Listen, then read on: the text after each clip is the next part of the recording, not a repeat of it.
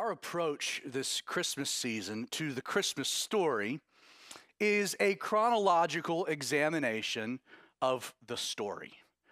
Beginning with the rumblings, where God breaks a 400 year silence when the angel Gabriel appears to an old priest named Zacharias, letting him know that his barren wife would conceive and have a son who would be the forerunner of the long awaited Messiah. Amazing. Last week we looked at following uh, the story of Zacharias and Elizabeth. We, we saw how Gabriel's mission continued following the interactions there in the temple with Zacharias. Gabriel is sent not to a town of notoriety, not to a town of any fame, not to a town of any significance, to a town called Nazareth.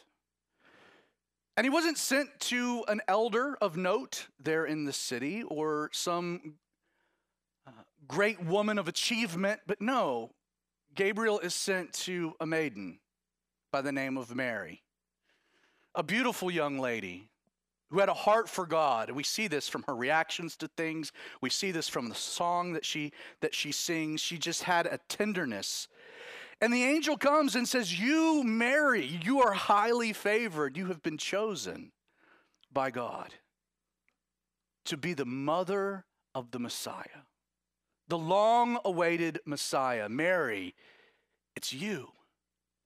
Now, she's betrothed to Joseph. And in Hebrew culture, within the way that marriages functioned there in the first century, betrothal was a very official title. In fact, one couldn't break a betrothal any other way but by obtaining a certificate of divorce. Mary and Joseph probably grew up together. They probably knew each other. In fact, their marriage was likely an arrangement that had been concocted years before through their families. If we have a boy and you have a little girl, let's join our families together in this wonderful union. Again, Nazareth is not a big place. I kind of painted the picture last Sunday that Nazareth, for the most part, is a glorified truck stop on a very popular road that connects Galilee, the region of Galilee, with the Mediterranean Sea. There's a Piggly Wiggly, a Waffle House. Everyone that lives there in the trailer park services, you know, the, the meeting spot. I've read interesting uh, scholarly reports that, that even speculate that the population of Nazareth might not have even exceeded 20 or 30 people.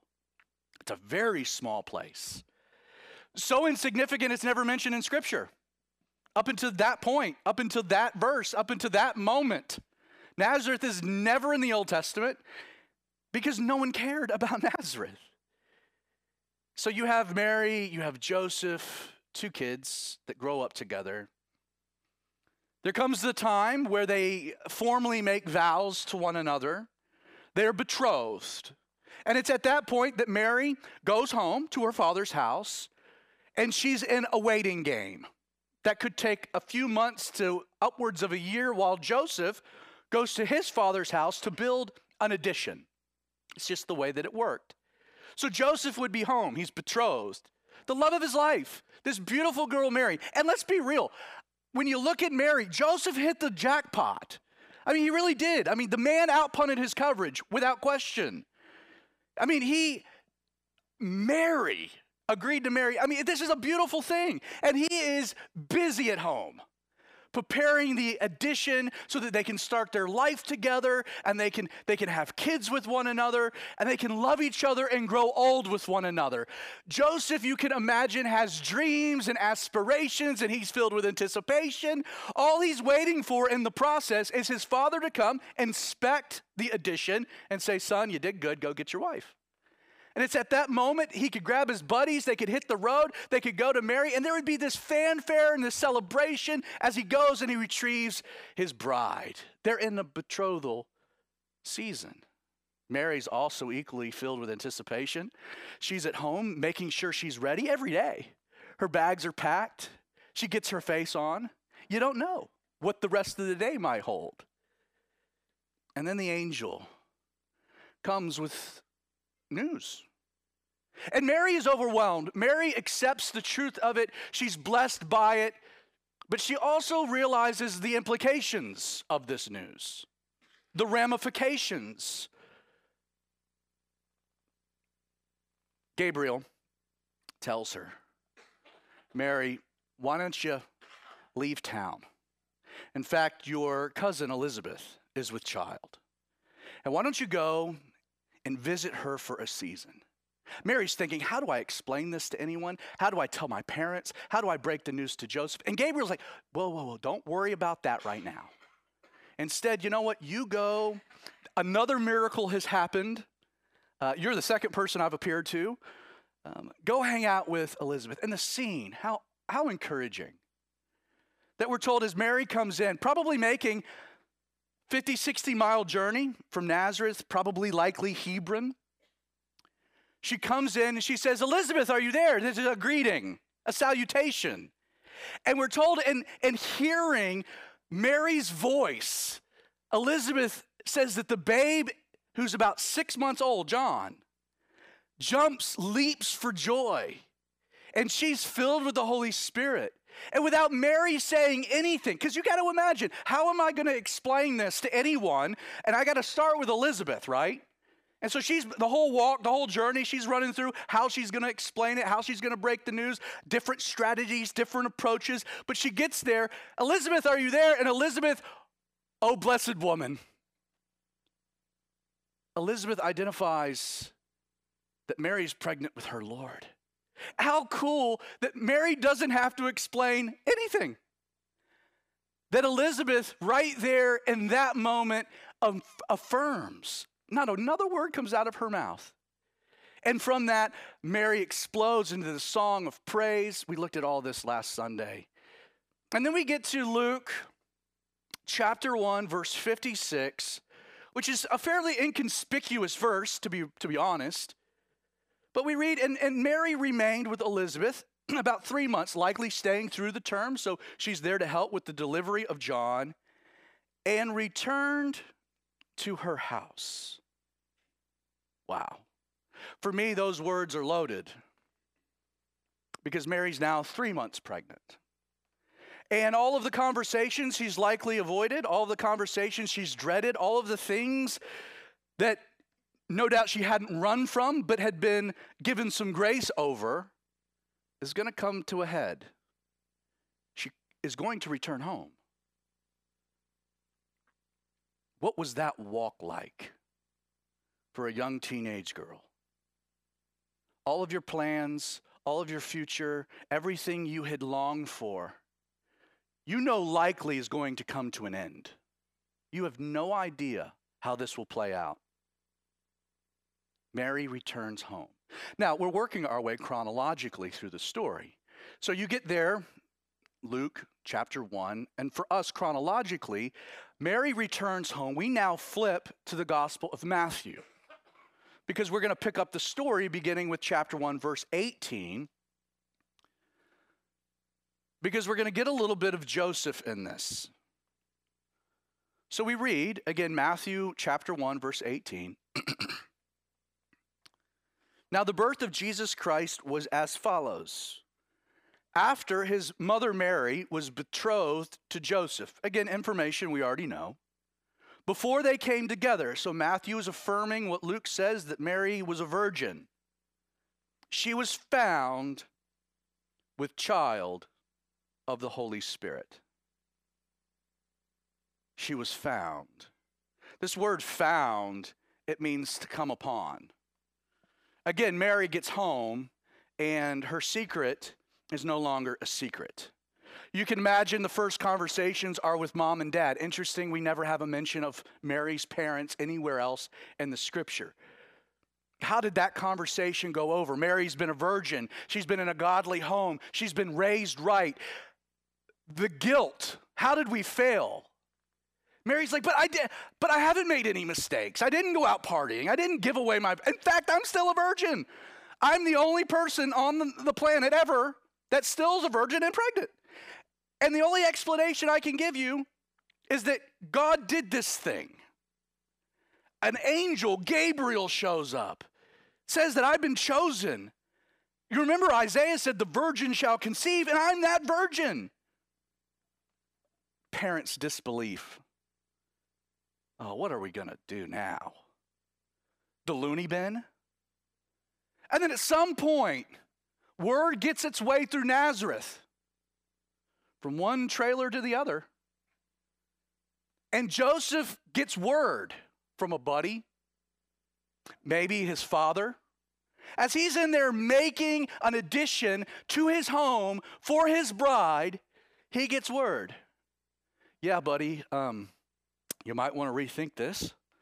Um, you know, Mary, uh, well, she's been knocked up. She's with child. The, the devastation that Joseph would have experienced. I mean, just put yourself in his sandals, right? all of your hopes, all of your dreams, all of your plans, all of your aspirations, this life that you were going to have with this woman.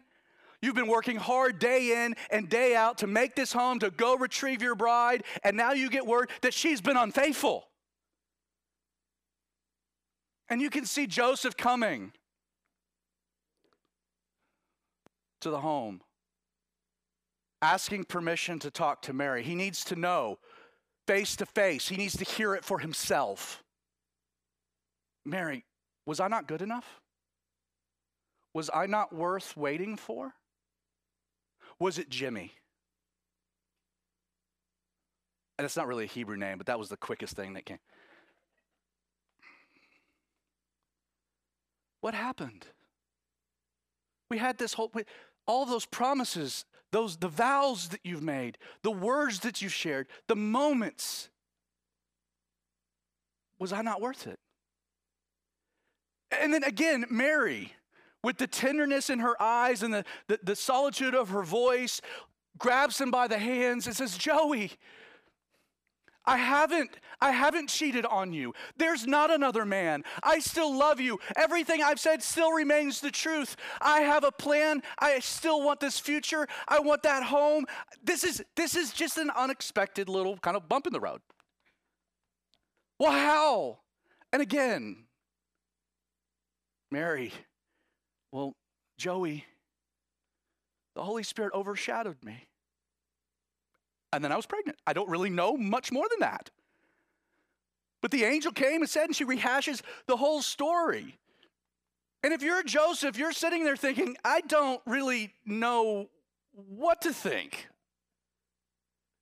She's found with child. Verse 19 Then Joseph, her husband,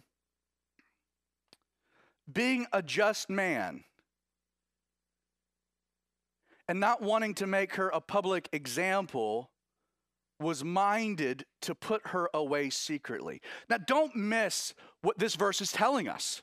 Whatever Mary said to Joseph, whatever words she used, whatever arguments she presented, however it came across, Joseph hears it and what? Yeah, I'm not buying it.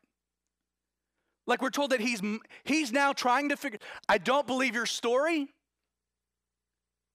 And as a result, I, I'm, I'm, I gravitate towards the other end. You've been unfaithful. According to the law, I could take you out because you are my wife and we could stone you to death. There could be some severe consequences, some repercussions, but then you're Joseph and you're like, she thinks that this is a God thing. She's mentally ill. Is that really fair? She's, she's, she's off her rocker. She's a few fries short of a happy meal. Is it really like, should, you know, so he's thinking, what do I do? She's, he's rejected the story. He's resisted the tale. He's like, no, I'm out, but, I, but, I, but I'm a just man. He's a just man. He's a fair man. He's a tender, he's a gentle man. He's like, well, I too love her. And so he's contemplating, he's minding, he's thinking it through, he's mulling it over. What's the right approach here? How do I go about doing this? And you can you can imagine that he's got friends in his ears. You know? You should give her what she deserves. Joseph, she's been unfaithful. This should be easy. So he's thinking it through, he's contemplating, meaning he's, re- he's rejected what she said. And you can imagine there's Mary, right? Lord God, I feel like I've been a pretty good trooper. I think I've handled myself pretty well. Can you do something for me? Can you help me? Can you get, I don't want to lose him. Because remember, she loves him. She's being obedient to God. But Joseph doesn't understand it. And you can imagine that Mary, as he leaves, they're both crying. It's in tears. She doesn't know what's going to happen next. She doesn't know what he's going to do. But you can imagine that this beautiful woman is on her knees before the Lord, crying out with the depths of her own soul before the Lord Can you please intervene, Father? Can you do something? Can you get through? Well, but while, verse 20, Joseph thought about these things, behold, an angel of the Lord appeared to him in a dream. I, I think it's likely it's, it's Gabriel.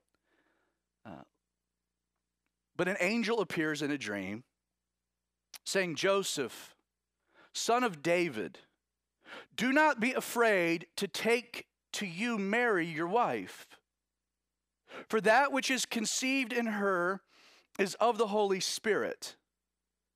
And she will bring forth a son, and you shall call his name Jesus, for he will save his people from their sins. Joseph. You know, the man's name Joseph. Of all of the men that God could have chosen to be part of the story of his kid. He chose Mary, we've addressed that, but we should consider Joseph. He could have picked anybody. Joseph is going to have the responsibility of raising Jesus, God's kid. I mean, that's a pretty high bar, pretty high responsibility. God chooses Joseph. And, and I mean, this is what's being articulated. Don't be afraid to take Mary. Everything she says true. Joseph, named Joseph. You know, I don't think that that's an accident because I think the name is meant to hearken us to another dreamer. God comes to Joseph in a dream. That sound familiar? We got like 10 to 12 chapters of another guy named Joseph in the book of Genesis who was also a dreamer. That there was something interesting about Joseph where he dream, he had dreams and God revealed things to him through dreams. And now we have another Joseph being communicated to through dreams. And, and you study Joseph's life beyond this, God is constantly communicating. I think it's four different dreams he has. Two dreamers in the Bible, both named Joseph. I don't think that's an accident. He's thinking what to do. He's contemplating his decisions. He's weighing the options. And then in a dream, God speaks to him and says, Everything that woman is telling you is true, son. And not only that, you need to take her as your wife, you need to love her, and that kid, I want you to name. You're going to have authority. He's going to be under your tutelage. He's my kid but I'm giving him to you to raise. You shall name him Jesus, for he will save his people from their sins. And so you're Joseph. And you wake up from this dream. Okay, first, this really happened. I had a dream. Two, the dream confirmed everything that she said was true. That's. And I got picked to raise God's kid. You know, there's a f- funny story about 12 years after this, where they make a pilgrimage to Jerusalem for the Feast of Passover.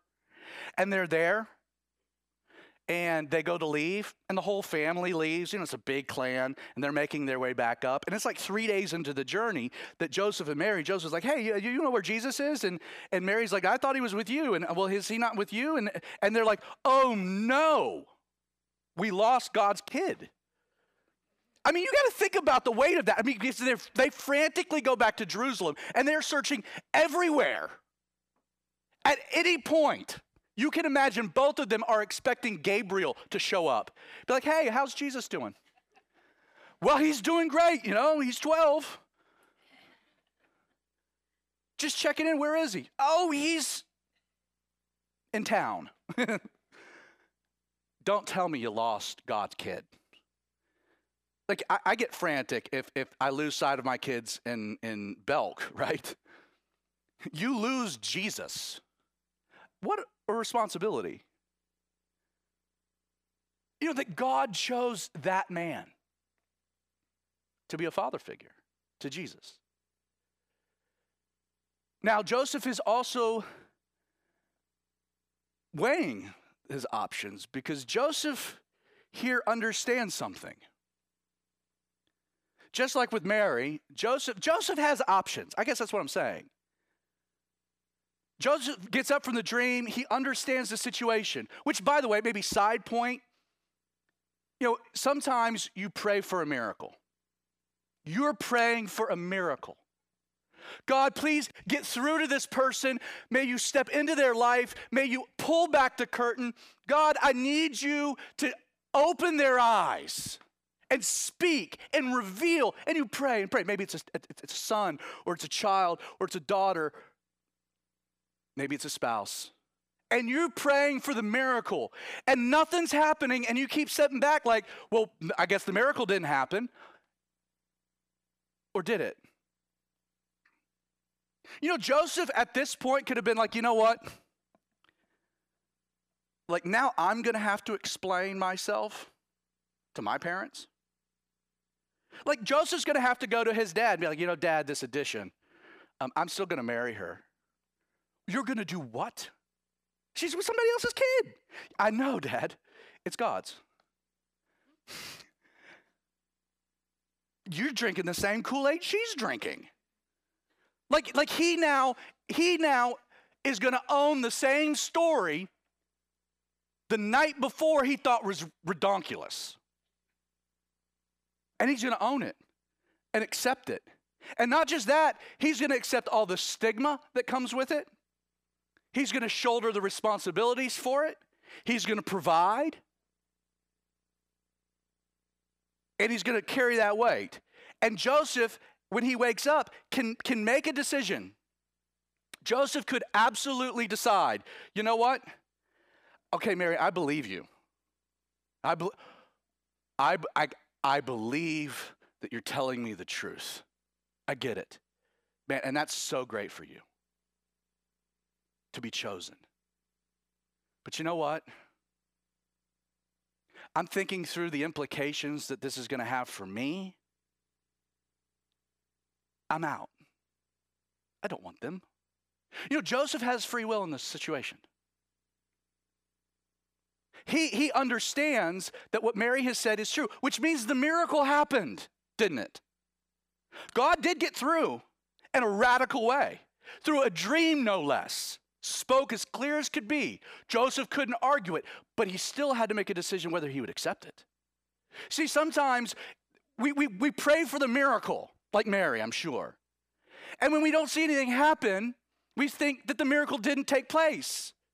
This tells us you don't know what's ha- happened. You don't know what dreams they've had. You don't know what revelations they've had. Just because they haven't accepted and acted on it, the miracle maybe has already happened. But someone still has to be responsible for their decisions. And Joseph here, he's in this moment. I guess my point is if you're in that situation and you're praying for the miracle, don't, don't tell God that the miracle didn't happen. Because it likely has. And it continues to happen. Joseph, what do I do? Now, we see an immediate resolve in this man.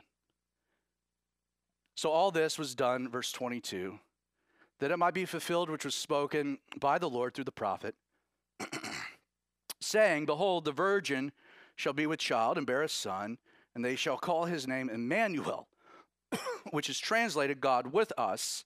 It's Isaiah chapter 7. Then Joseph, being aroused from sleep, did as the angel of the Lord commanded him, and took him his wife now, this is like the third or maybe fourth month into the pregnancy, given the timeline. He takes her as wife, but he did not know her, which they didn't consummate until she had brought forth her firstborn son, and he called his name Jesus. So we have an interesting an interesting thing that, that not just takes place in this text, but we have an interesting thing that, that it was equally true in the parallel text in Luke. And that is that, that, that two things are happening here. Two instructions are given by God, rooted in Old Testament prophecy. They're to name the child Jesus. And we're told why. For he will save his people from their sins. And Jesus, Yeshua, in, in the Hebrew, means salvation is of the Lord. You see, the name Jesus is, is, is what he would do, it, it's a descriptive term. Please understand that the second member of the Holy Trinity, who we now know as Jesus, has always existed. Okay? The incarnation is not the beginning of his story. He's been very active. In fact, he's been very present on planet Earth in dozens of situations recorded all throughout the Old Testament that we call Christophanies or theophanies, like where, where, where God comes, Jesus comes, and interacts with humanity. We saw a lot in the book of Judges. You see it all throughout Genesis. Who was walking with Adam and Eve in the cool of the garden? It's not God the Father, because he has no physical presence, nor is it the Holy Spirit, who is literally walking with Adam and Eve in the garden. His name's Jesus. Jesus. Now, he doesn't get the name Jesus until here because it's describing what he will accomplish. He will save his people from their sins, so he needs this, this name, Yeshua, Jesus. But then we're also told, right, according to the Isaiah 7:14 prophecy, Look at verse 23 again. Behold, the virgin shall conceive, that's Mary, and bear a son, and they shall call his name Emmanuel, which is translated God with us. And so you're like, well, well, no, they call him Jesus, but here we're told that they'll call him Emmanuel. So which is it? Yes. Jesus is the descriptive term at the incarnation where God took on flesh and dwelt among us. Jesus, he'll save his people from his sins. But the day before that happened, he's always been known as Emmanuel, translated God with us, because there's instances all throughout the Old Testament that there were times that God needed to come down and be with us. And he needed to address things. Now, now, I bring this up because, again, you get back into the Hebrew mindset of Mary and Joseph. Within their culture, they know the Bible stories. Again, Mary's heart, that song, the depth of theology, the references to the Old Testament. These are two special people that know the scriptures to an extent. But even if they had a base understanding, they know of Emmanuel. I mean, they've heard these stories again from Judges or back to Genesis, or when Joshua's about to go and they're about to take on uh, Jericho and he's going to lead the first conquest. And Joshua's kind of freaking out a little bit. And we're told that that night, the commander of the Lord's army came and stood in front of him and he bowed down. I mean, and he said, Take off your sandals, the ground you're standing is holy. And the commander of the, Jesus says, Bro, I got your back. Don't worry about it. From one Yeshua to another. It'll be good. Over and over and over again, we have these instances. But this word Emmanuel, it's loaded. And for Mary and Joseph, they're like, okay, this child, this baby, we understand is the Son of God. We understand that there's this divine element. We need to call him Jesus because he'll save his people from, from their sins. But we're also told, and in both instances, in both interactions with an angel, it's been clear hey, that kid you're going to name Jesus was Emmanuel and they would know what that means. What does that mean? Now, we're going to take a little detour. We're going to travel a bit to the left, back to Isaiah. Now, Isaiah chapter 7, chapter 8, chapter 9, these three chapters are prophetic and they deal with the coming of Emmanuel. God with us. And you need to understand that within the context of Isaiah's prophecy, there would be a dual fulfillment. Now, the obvious fulfillment we already understand is in the birth of Jesus. And we have passages that confirm this. Just as an example, verse 14 of chapter 7 Therefore, the Lord himself will give you a sign. Behold, the virgin shall conceive and bear a son and call his name Emmanuel. That is confirmed within Jesus. You jump over to chapter 9 and you get, For unto us a child is born. Verse 6 Unto us a son is given. The government will be upon his shoulder, and his name will be called Wonderful Counselor, Mighty God, Everlasting Father, Prince of Peace. Of the increase of his government and peace, there will be no end upon the throne of David and over his kingdom to order it and establish it with judgment and justice from that time forward, even forever. The zeal of the Lord of hosts will perform this. So you have all these examples, this prophecy about Emmanuel. We, we know its fulfillment is within Jesus in the incarnation. However, there is a dual fulfillment that would occur in the time of Isaiah regarding Emmanuel.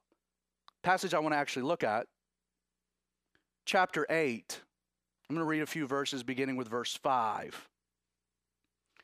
Now the Lord also spoke to me again, saying, Inasmuch as these people refused the waters of Shiloah and flow softly, and rejoice in Rezin and Remaliah's son, and therefore, behold, the Lord brings up over them the waters of the river, strong and mighty, the king of Assyria, and all his glory he will go up over his channels and go over his banks, and he will pass through Judah, and he will overflow and pass over. He will reach up to the neck and the strengthening out of his wings.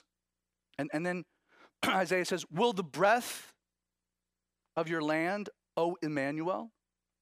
Be shattered, O you peoples, and be broken in pieces. Give ear, all you from afar countries, gird yourself, be broken in pieces, gird yourself, be broken in pieces. Take counsel together, but it will come to nothing. Speak the word, but it will not stand. And then, and then Isaiah declares, For God is with us. Now, there's no fulfillment of that in the incarnation. And what's being described here is what was happening in Isaiah's day. You see, the Assyrian Empire was marching. And what's being described by Isaiah here is the Assyrians coming into the northern part of the country and destroying everything, removing the tribes and scattering the people and making their way. The flood was coming down to Judah, and Isaiah's writing this in time. He's likely in Jerusalem. Hezekiah is the king. The people have been wicked, they've been rebellious. The northern kingdom is judged by Assyria, and the Assyrian army comes all the way down to Jerusalem, and they encircle Jerusalem. The end is near. Their backs are against the wall. And Isaiah here, he is crying out for what? For God to be with them and for God to send Emmanuel. That's the essence of this. They're placing their faith in Emmanuel for this specific crisis, right? The same Emmanuel, by the way, that will be Jesus. So, how does the story end? Well, see, the children of Israel, they're in Jerusalem, Hezekiah, Isaiah. It's daunting.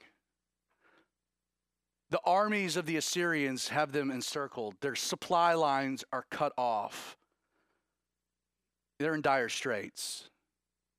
And Isaiah is ministering to Hezekiah, and he's telling Hezekiah why this is taking place and what the implications of this are. And Hezekiah comes before the Lord in sackcloth and ash, and he repents. And the whole nation does. Everyone in the city does. They cry out for the Lord's de- deliverance, not because they've earned it or they deserve it. They appeal to God's mercy and His grace. And it came to pass, and I'll, I'll read from 2 Kings chapter 19.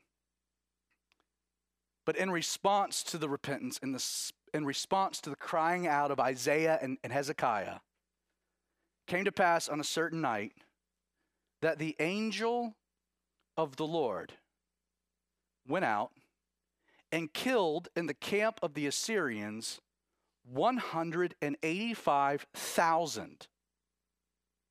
And when the people arose early in the morning, there were the corpses, all dead.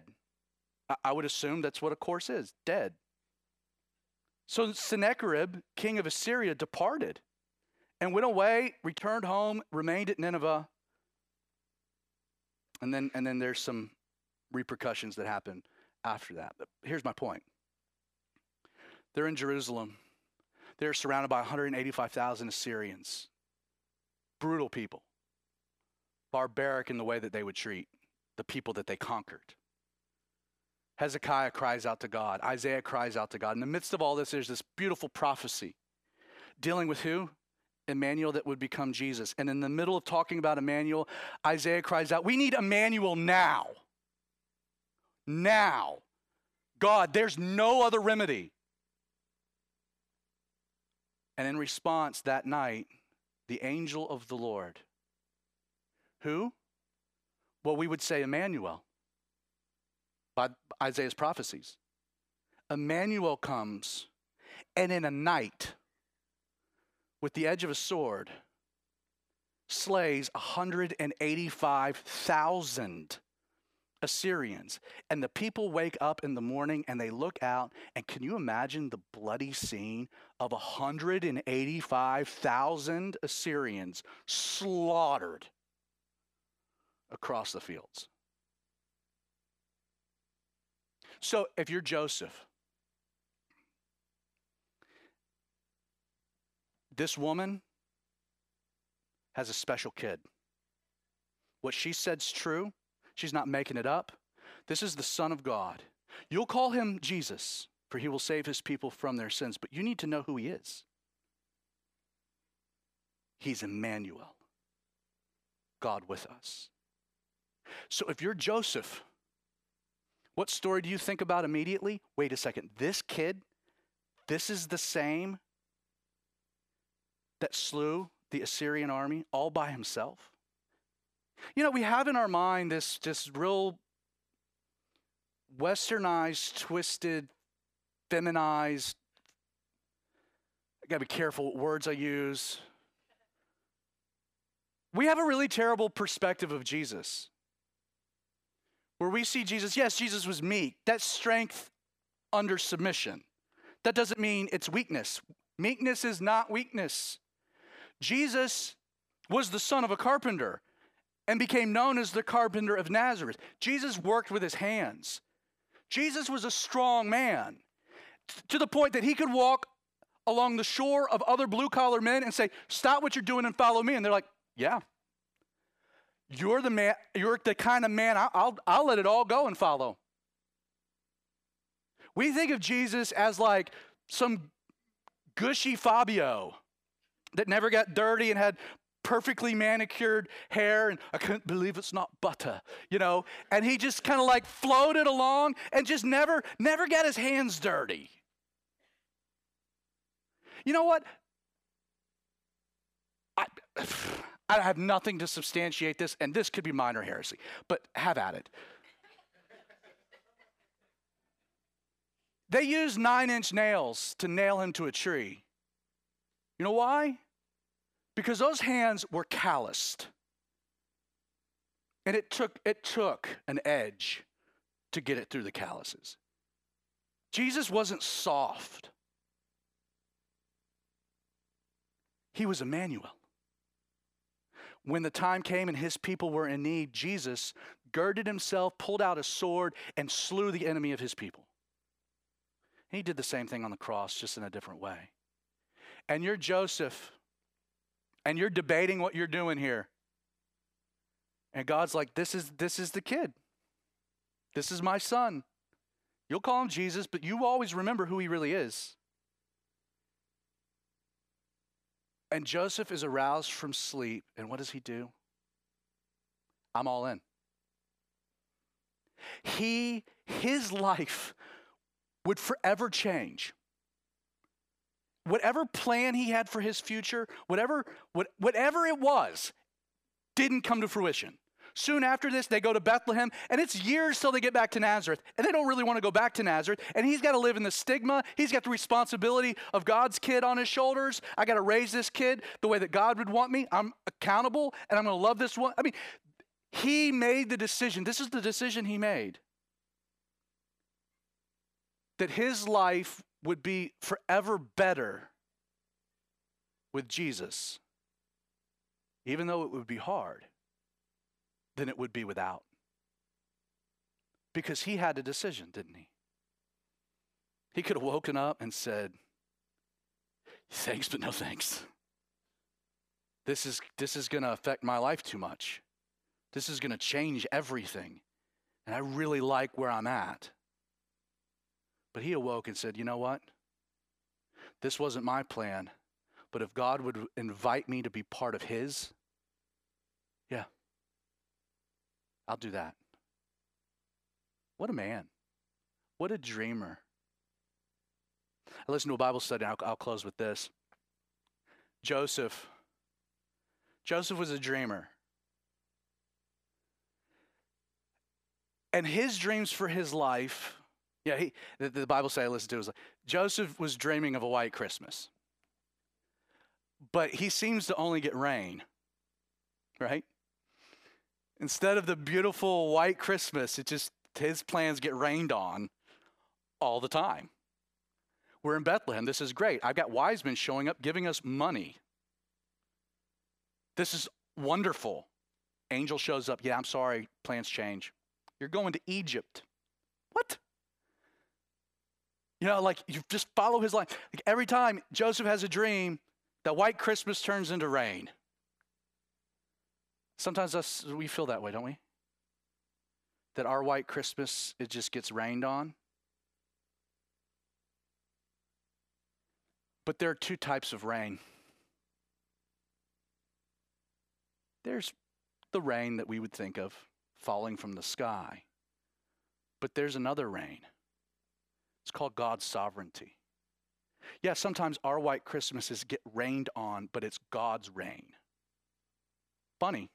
Every instance in Joseph's life where his gets rained on, what what what is the, the, the immediate verse that follows?